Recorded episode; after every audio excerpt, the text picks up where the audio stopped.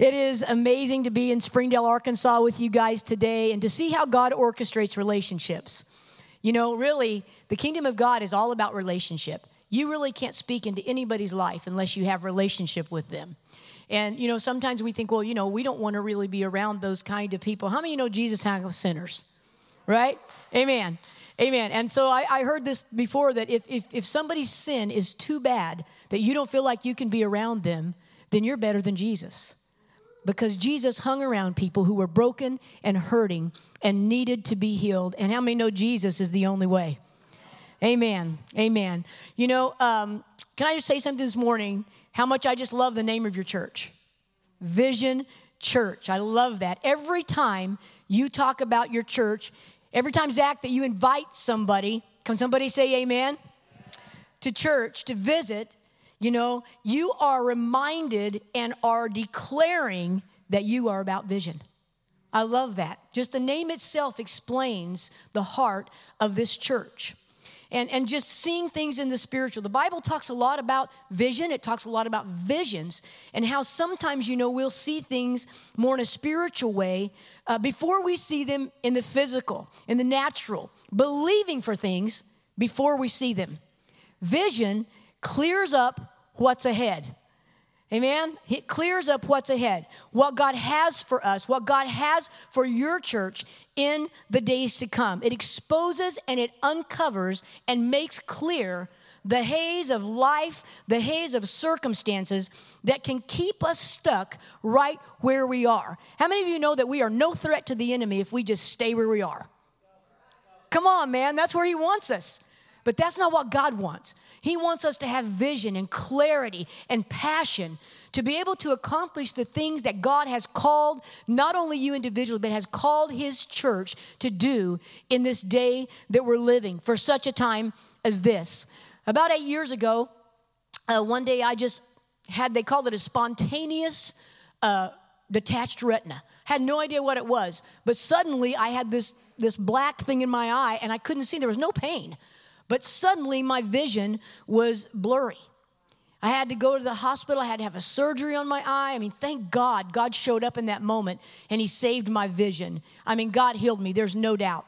But I had an eye patch, I had blurry vision. I couldn't drive, I couldn't focus to read. I was stuck in a moment with no clarity. Everything where I was, if God did not do something, if the doctors were not there, if I didn't make a move of some kind, I would have lost my ability to physically see um, moving forward in my life, you know, as well as sometimes, how many you know when you get down in the physical, you get discouraged, you get depressed, and the enemy will use that as a moment to cloud your spiritual vision. And so going through this, it was a multiple, tons of things that happened. I mean, I had the surgery, and then my retina would not attach, and then I had to go back and have another laser surgery. Then I had to go back, and every time I had to go over the grapevine from Bakersfield to Los Angeles, and you couldn't go over the grapevine because I had a gas bubble in my eye. So I had to go around seven hours every other day. I mean, it was a process. And let me tell you, when you're quiet and you can't see good, God talks to you. Amen. When you're moving fast, how many you know God can go boom down on the mat just like that, right? But in those moments, I just understood what vision is about. And vision, obviously, physical vision, but vision is important, more important that a church has a vision and they are clearly seeing what God has for this people. Every church. God's church as a whole, you know, we know what God, but as a church, clearly seeing the vision that God has for you because we all know Proverbs 19 18. Without a vision, what? The people will perish. What does perish? They'll wonder. They'll be, they'll, they'll stray from what God clearly has for them, even as a church body right here in Springdale. God is doing something exciting in your church right now. It's kind of like pickup sticks, man. Sometimes God just goes, you're like, what? I mean, you know, God knows every stick to pick up first. Amen. He knows everyone. And as we just lean into Him, like in worship this morning, when we begin to lean in and we begin to submit and allow ourselves to fully be seeing vision for our own life and for our church, I'm telling you, God will do amazing and mighty things that this church needs to accomplish. And um, it's just such an honor to be here today because you are so blessed to have Phil and Nicole Johnson as your pastors. Amen. Amen.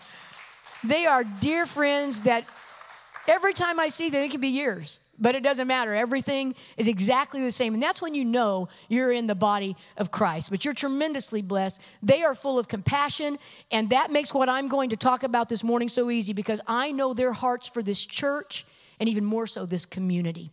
And um, it's just an honor to be able to share with you today. Today, I want to talk a little bit about compassion and how compassion is served through the life of a Christian. I want to say that again. Compassion and how compassion is served through the life of a Christian. Um, about having a fresh vision for God's church in this area of compassion because compassion, how many know it's a word we hear a lot today? We hear it a lot, not only in, in the church world, you hear it in the world compassion. But God created compassion. Jesus himself was someone who lived with true compassion. And it's really a word that, de- that defines a part of what we are as Christians. It's a part of when we, Christ lives in us, compassion is something that has to uh, reverberate out of our lives and out of the way that we live as Christ followers. You know, when we think about the Great Commission, we know that the Great Commission calls us to something. How many of you know that God calls us to something? I remember when I was doing junior hires, I did junior hires 20 years, and I did this message series called God Expects Something from Us. He didn't go to the cross and then not expect anything back. Amen? It's not like he's weighing it out, but faith without works is dead faith. And so God expects something as, as we grow, as we step into that destiny and that vision. God expects something back from our life, right? A living sacrifice, an offering. We sing about it, but sometimes we don't do it. Amen. If we did everything we sing about on Sunday morning, wow. Come on, man. There'd be fire just shining on top of our heads. It'd be amazing, right? But the Great Commission, Jesus says this in Matthew 28 says, Therefore go and make disciples of all nations, baptizing them in the name of the Father, of the Son, of the Holy Spirit, teaching them to obey everything I have commanded you, and surely I'm with you always to the very end of the age. He says what? Does he say stay? No, he says go. Two little, two little letters, G O. And so many times, you know, we get comfortable in the pew.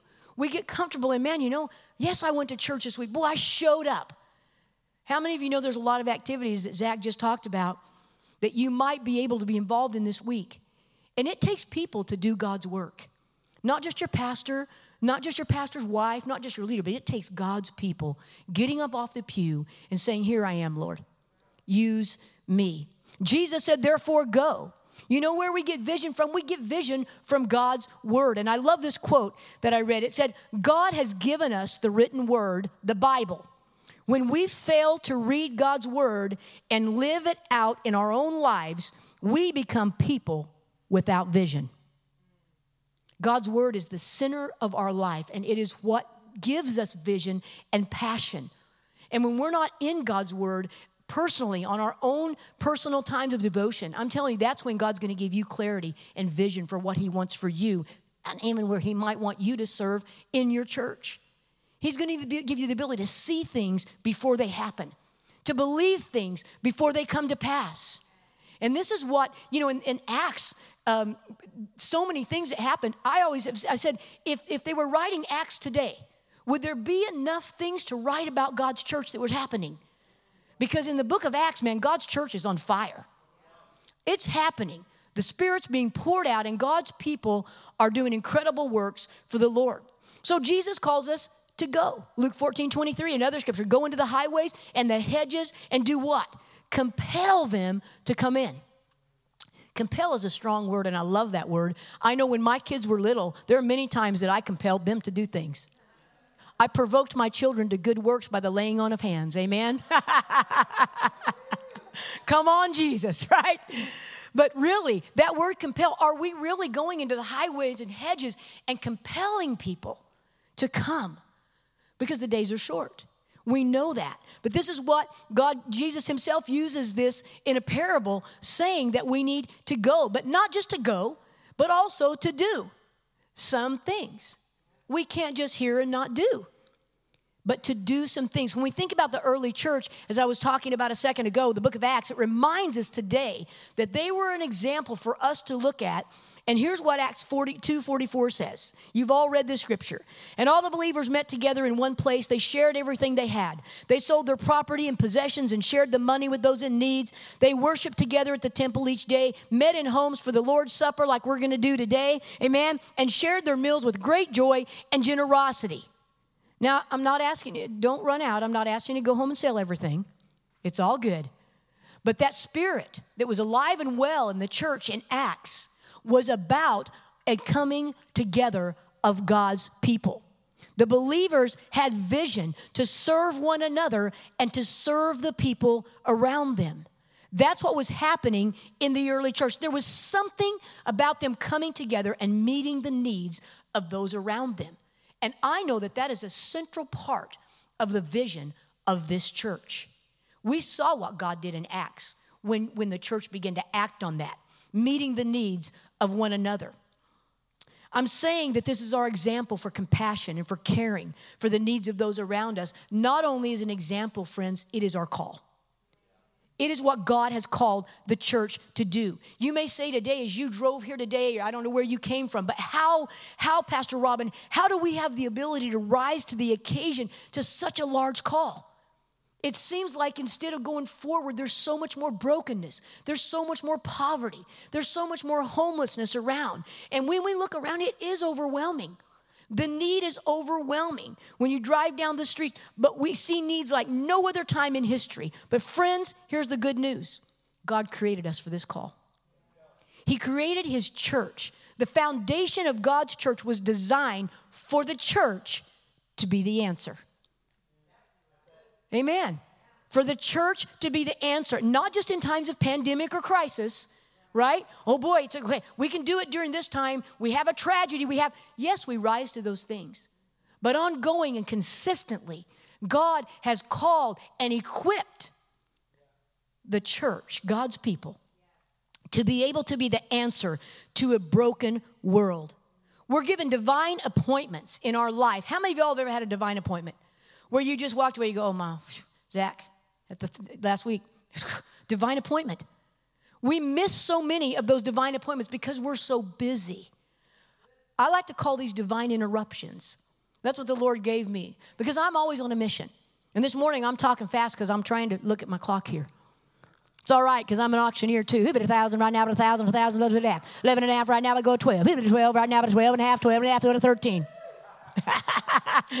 We're going to make it happen this morning. But sometimes we are so busy in our own lives and consumed that we miss opportunities to step into the call given to the church of Jesus Christ. And I can tell you, I am a passionate person, I'm a missional person, and I love that God would ever trust me with anything. I'm probably not trustworthy, but you know what? God believes in me. He rescued me from drugs and alcohol. He rescued me from brokenness. And this is why I know that not only is Jesus the answer, but friends, God's people are the conduit. I had good conduit where I stepped into a church and God's people began to love on me. I didn't look like I should be there. I had a tail going down the back, and I was absolutely addicted to alcohol, drugs, and smoked three packs of cigarettes a day. I'd been raised in church, but I had strayed because I lost vision of who Jesus was in my life. We're going to talk a little bit later about how we help people get back to that. Somebody say amen. amen. I've been, you know, I love Walmart. I'll just tell you straight up. Even in California, I love Walmart. Yeah. And so I shop at Walmart, but usually I have a list. I'm getting out of the car. My daughter is with me this morning, and uh, this is a story that kind of happened to us. Haley doesn't move as fast as I do. Neither of my kids do. But we would go to the store and we'd get parked, and you know, and so one day we're at Walmart, and I get out of the car, I, get, I close my door, I lock the door, and I'm talking to Haley. I get, I turn around, she's still in the car. I locked her in the car. I think she was 15. I, when I got back over, I said, I'm gonna tell you something, girl. When I pull in this parking lot, you get your hand on that handle. And when I get out of this car, you know, I'm giving her the whole, the whole speech. But on a mission, and I'm going in, and man, I'm focused, right? And, and I remember one time when I was in there, and I, I really was in a time crunch. And I'm walking by the ladies' department, and this lady just really just steps out, and she said, um, she said, "Hey, I was wondering if you could look at this blouse. I'm buying a blouse for my daughter, and I just wondered what you think about it." When my mind, I'm saying, "Honey, I don't know you, I don't know your daughter, and I do not have time for this." Right? so I said, well, well, how old is your daughter? So she told me, and I'm like, you know, finally, I'm like, why, why are you buying this for your daughter?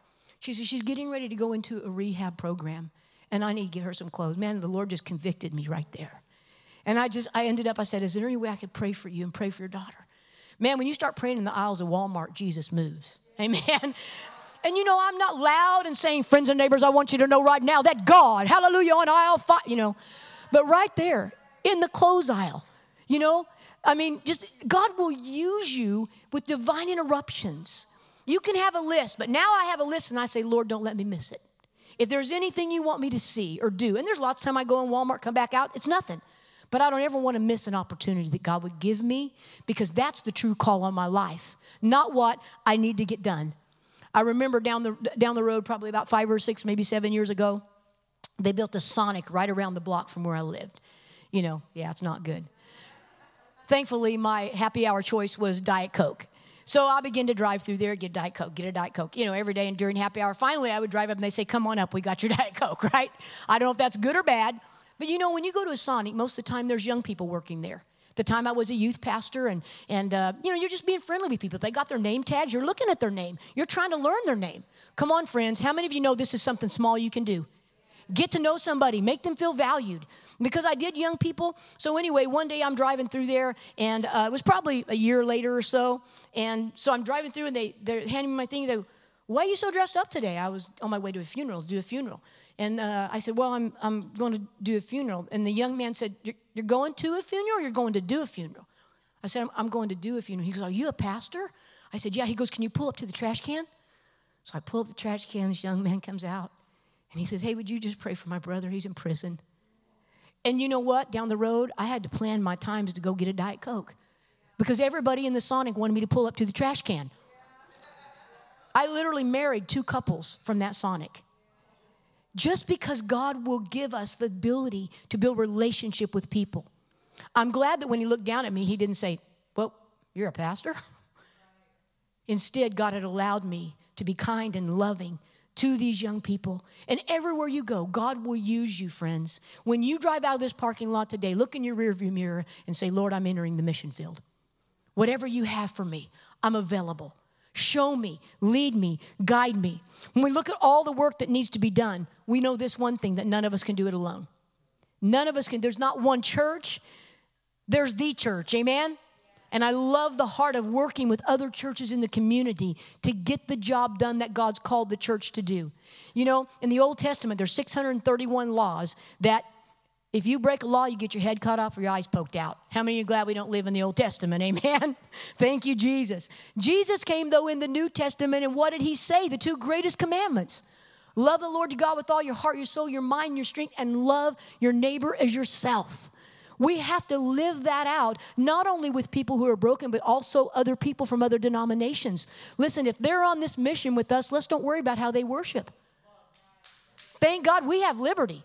Thank God this is who we are, right? But in that, let's love them. Let's encourage them because there's power in numbers. It will take the whole community to get done in Springdale what God wants to do. But He wants to use a church like Vision to light the fire.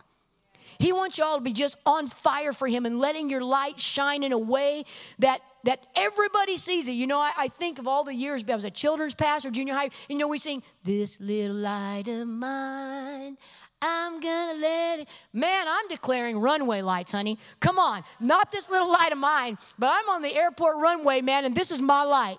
And I want to shine for Jesus because He wants to use us. And you may say, Man, I'm not comfortable. Listen, God will give you boldness when the Spirit comes on you. And it's not like a super weird, right? I told Pastor Phil and Nicole last night, I believe in the supernatural, not the super weird. So I'm not asking you to do anything weird, right?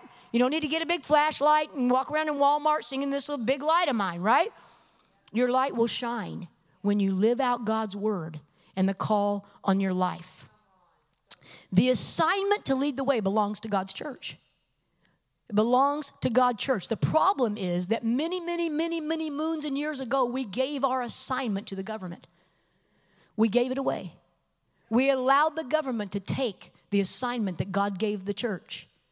The things that God assigned to us, the 10 biblical mandates, and you guys are part of, of a ministry, CityServe, that, that's where I came from, from Bakersfield. But I'm telling you with all my heart, I believe it. These are the biblical mandates. If you could put that, that screen up, I don't know if it'll come up or not. Maybe it's not working. The widow, the orphan, the poor, hungry, addicted, prisoner, vulnerable, exploited, Israel, unreached, unengaged. Every church should be activating themselves in those 10 biblical mandates because that's the assignment of God's church.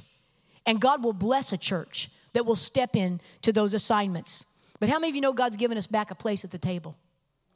God's using your pastor and his wife in the community with relationships with your city government, your county government. He is giving them back, giving Vision Church a place at the table to lead the way in your community. And God is just getting started. I have seen what God has done when the city and the county begin to understand that the faith community is the answer. Instead of the faith community being known as judgmental, being holier than thou, the faith community begins to be servants and we begin to serve them. Man, I would tell churches that I was working with there in Bakersfield, hey, we're having a trash pickup day with the city. Keep Bakersfield beautiful. Oh, wow, were we going to be able to preach? Nope. We're not going to be able, no. Your life's going to preach every piece of trash you pick up. You come there and you wear a church from your shirt, a church shirt from your church. You show up and let's show our city and our county that God's church is alive and well. And we can pick up trash better than anybody else because God will bless it. When we step into the community and serve, He will give us favor and He will give us a voice at the table. God's never, we're never waiting on God. God's waiting on us, man. I get excited about this stuff because I've seen what God can do. The, this, these 10 biblical initiatives are the heart and soul of what God has called His church. And I believe that the local church is God's greatest resource. The local church, not para ministries, not some of the larger, the local church is God's greatest resource. And I say that, but I really say the local church mobilized is God's greatest resource. The local church that comes in on Sunday and sits down and does nothing during the week, that's not what God's looking for. He's looking for a church that's mobilized. And, and the church being the answer to the broken world, it's almost like when we see brokenness and we see infection, it's like white blood cells. The church has to be the red blood cells that rush to that infection. And we begin to see Jesus do what only He can do. I can tell you every Wednesday night when I had my junior high service, we would do everything we could to plan that service around the altar time, preparing an atmosphere where God could do what only He could do. He could do what I couldn't do. And if I did my part, God always did his part. He always shows up. Can say amen? Somebody say amen. This is something God gave me back a, a while ago. Uh, on, we were at a prayer meeting. We were doing prayer meeting on Tuesday mornings, and uh, this was when I was in Bakersfield. But I want to share it today because I love the declaration that it is. In Isaiah 62, it's Isaiah's prayer for Jerusalem. But today, I want to read it to you as instead of Isaiah 62, Springdale 62. Because I love Springdale, I will not keep still. Because my heart yearns for Springdale, I cannot remain silent. I will not stop praying for her until her righteousness shines like the dawn and her salvation blazes like a burning torch. The nations will see her righteousness. World leaders will be blinded by her glory, and she will be given a new name by the Lord's own mouth. The Lord will hold her in his hand for all to see, a splendid crown in the hand of God. Never again will she be called the forsaken city or the desolate land, but her new name will be the city of God's delight and the bride of God. For the Lord delights in you and will claim you as his bride. Isaiah 62, when you pray, pray that over Springdale. Pray that God will use this church Pray that God will use Vision Church to do the assignment that God has given, not only to you as a church, but individually. Friends, it's so important. Acts 20 24, one of my favorite scriptures. We got to get to this place. My life is worth nothing to me unless I use it for finishing the work assigned me by the Lord Jesus. The work of telling others the good news about the wonderful grace of God. See, God's church is plan A, and there is no plan B. I'm not sure I'll have a conversation with the Lord when I get there. Probably not a good plan. But we are plan A, and He's trusting us, just like He did the 12 disciples, to move out from where we are, to go and not to stay, to be who God has called us to be. Why? Because He called us to be the light of the world. You're the light of the world. A city set on a hilltop that cannot be hidden. You know, I love that. Listen, friends, if you live here today and you can hide it, you don't have it. Come on, Jesus. It'll ding your armor a little bit right there. But if you walk out of here and your Bible sits down and you don't pick it up until next Sunday morning, if you go into Walmart and you're as frustrated as everybody else, you know what I do now? I pick the longest line, and it's my mission field. And I say, Lord, just help me. There's two checkers at Walmart. One of them took seven years, one of them took five years till I saw them walk on our church property. Because I would be buying stuff and they say, What do you, what do you mind? Oh, I, for, I, I lead junior hires. Oh, you're a teacher. I said, No, I'm a pastor. Oh, what church? I'd pick that line over and over every time I saw them there. And I remember the Sunday that I saw Andra. I was walking across to the building across the street, and Andra was in the crosswalk. I'm like, Andra, what are you doing here? She said, I'm coming to church. Gave her heart to Christ. She's now working and serving in the church, and that was four years ago. God will use you, friends. He will use you, but you have to be have a vision to see things before God brings them to pass. The exceedingly abundantly more than you could ever begin to even think or ask. We're going to come to a close here, but I do want to share this with you. It's about the woman at the well. This is the way we should live our lives, friends. Four things about the woman at the well. Number one, Jesus is our example. And when Jesus did what he did, he was intentional. Jesus sent his disciples to town, and he intentionally went to the well at noon because she could not come with the other women because of her shame. Jesus was intentional. Secondly, Jesus was practical, and this is what I love about your warehouse. He built the need around something they both needed, around water at the well. Jesus was practical. You have the ability to meet practical needs for people every day. And I'm telling you, it'll help you build relationship with people. And this is what God's church does. The government, they drop and they leave, right? God's church drops and we stay. We continue to show up that door to somebody that we gave something. Hey, I just wanted to check on you. And we had some welcome mats. I just wanted to bring you a welcome mat. I've lived this, I've done this, and I'm telling you, when the church begins to understand the power of relationship, the power of showing up, showing up is the most spiritual thing you can do. If you don't show up, God can't do what He wants to do in you, and He can't use you to do what He wants to do in someone else. When you want to lay in bed on a Sunday, show up, get up. If you're sick, stay home. But if you're well, show up. When there's some activity, some event, something that you can help with, show up. God will use this. Jesus was intentional, he was practically. Third, he was relational. He listened to her story. Sometimes we're too busy to listen to people's stories. We don't have time. Here's your thing. Can I help you? There's your deal. Listen, man, God bless you. Jesus himself, he already knew her story. Amen? He knew everything about her. In fact, he said at the end, all of that and this too. How many don't want to meet Jesus at the well? right? He was intentional. He was practical. He was relational. And the very last thing that he was was eternal He said, I have living water, you'll never thirst again. Sometimes we want to get the eternal before the practical. Get the eternal. And sometimes God will give us a divine appointment. That happens. But listen, friends, Jesus himself took it in steps until he got to know her, and then he spoke into her life. And this woman at the well was the first evangelist. She had a first love with Jesus. She had an encounter with Jesus that changed her life forever. How many of you know our encounters with Jesus? Not, oh, that was a good service today. And then two or three weeks later, you go, it's been so dry. Man, that's your own encounter with Jesus. Hold on to it. She ran to her village, and what did she say? She said, Come and see. Come and see what Jesus is doing. We need to have some come and see moments happening in our life every day. I'm not going to tell you, I could tell you things that Jesus did when I was a drug addict. He lifted me out of the miry clay. He set my feet on the rock to stay. Come on. But I can tell you things that He did for me yesterday and the day before because there's come and see moments in our life. If we're not having them, ask Jesus for them because compassion, friends, is an action word. It's not something you talk about, it's something you do. It's something that in- inhabits God's church. He's given it to us first. And we serve a God of vision. Here's a quote The only thing worse than being blind is having sight but no vision.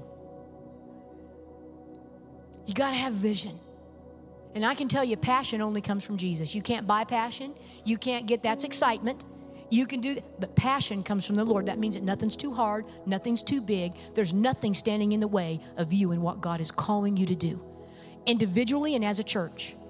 As Pastor Phil and Nicole lead this church, the passion they have to see God do something incredible through Vision Church in Springdale, Arkansas, I, not, I can feel it from them.